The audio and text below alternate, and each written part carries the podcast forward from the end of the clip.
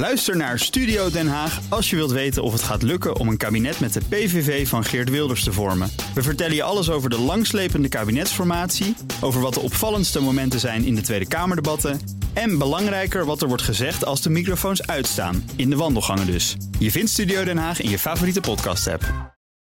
Iedere woensdag dan uh, spreek ik hier Marcel Beerthuizen van sponsoring adviesbureau Big Plans over ontwikkeling op het terrein van sport en economie die iets verder gaan dan de laatste uitslagen in de Champions League. In ieder geval wel vandaag. Nee, die skippen we. Want we gaan het hebben over blockchain en cryptocurrencies die ook in de sportwereld hun opwachting maken. En Marcel, de echt vaste doorgewinterde BNR-luisteraar, die denkt, nou, weer de blockchain, weer cryptocurrency. Nog even heel kort, wat is het?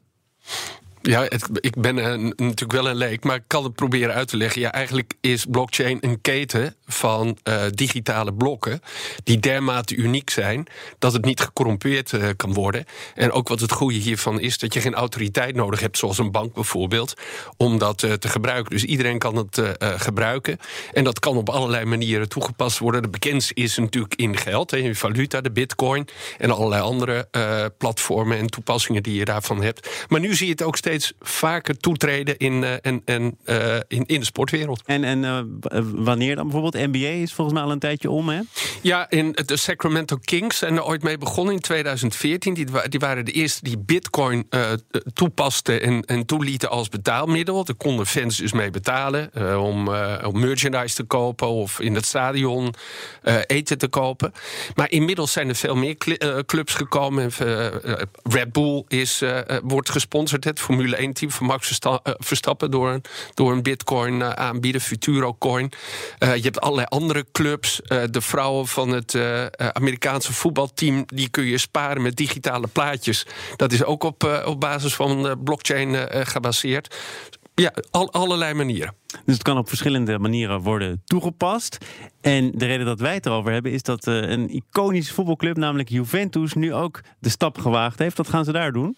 Ja, die zijn met fan tokens gekomen. Dus dat zijn uh, tokens gebaseerd op bitcoin die je, en, en blockchain die je kunt sparen. En uh, het verhaal is, ja, uh, Juventus heeft 400 miljoen fans over de hele wereld. Maar 9, 99% woont niet in de buurt van het stadion. Dus als je nou wil dat die mensen invloed kunnen uitoefenen op de, op de club en op de beslissingen van de club, dan zou dit wel eens een keer een hele mooie manier daarvoor kunnen zijn. Dus je kan die coins dan kopen. Er worden er 20 miljoen uiteindelijk uitgebracht. Die gaan ongeveer 2 euro per stuk kopen. Die kan je kopen. Maar er komt ook à la Pokémon Go een, een, een, spel waarbij je die uh, tokens op straat kunt verzamelen. En als je die tokens hebt en hoe meer je er hebt, uh, uh, hoe meer invloed je hebt op, op het beleid van de club. Ja, maar het wordt een beetje gezien als een soort democratiseringsslag. Hè? Je mag meedenken ja. over het liedje dat de supporters ja, kunnen zingen. Of dat er wordt gescoord. en dan komt er natuurlijk een melodietje en dat bepalen dan de supporters. Maar als jij zegt, het gaat gaat ook geld kosten. Weliswaar 2 euro, maar er worden er 20 miljoen gemaakt. Dan is het ook weer een extra inkomstenbron. En daarom ja, wij je misschien ook. Ja, dus er zit een partij achter socials.com. Die heeft dit allemaal bedacht. Die zijn ook met allerlei andere Europese voetbalclubs bezig. Paris Saint-Germain onder andere. En Galatasaray en Roma.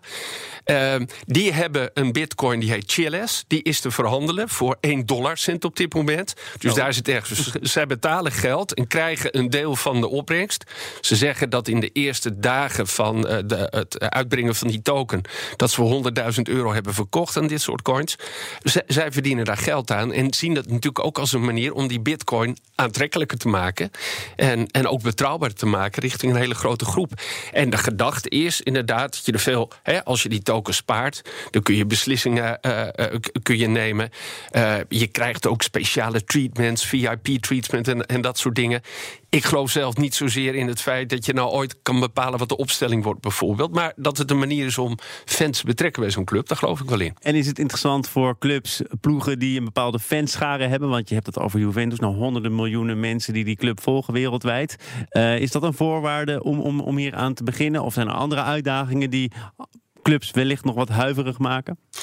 Nou ja, alles heeft natuurlijk te maken met de betrouwbaarheid van, van, uh, van zo'n cryptovaluta, zo'n cryptocoin.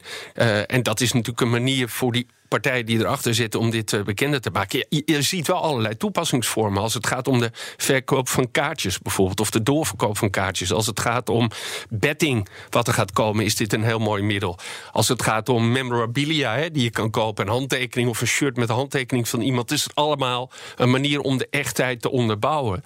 Dus dat zijn allerlei toepassingen die je gaat komen. Gebruik van crypto geld in het stadion, ja, dat, dat zie ik wel voor me. Marcel Beerthuizen van sponsoring adviesbureau Big Plans. Tot volgende week. Tot volgende week. Ook Diana Matroos vind je in de BNR-app. Ja, inderdaad. Je kunt live naar mij luisteren tijdens de Big Five. Ook handig in de BNR-app. Breaking nieuwsmeldingen, maar ook het allerlaatste zakelijke nieuws. En je vindt in de app alle BNR-podcasts, waaronder Wetenschap Vandaag. Download nu de gratis BNR-app en blijf scherp.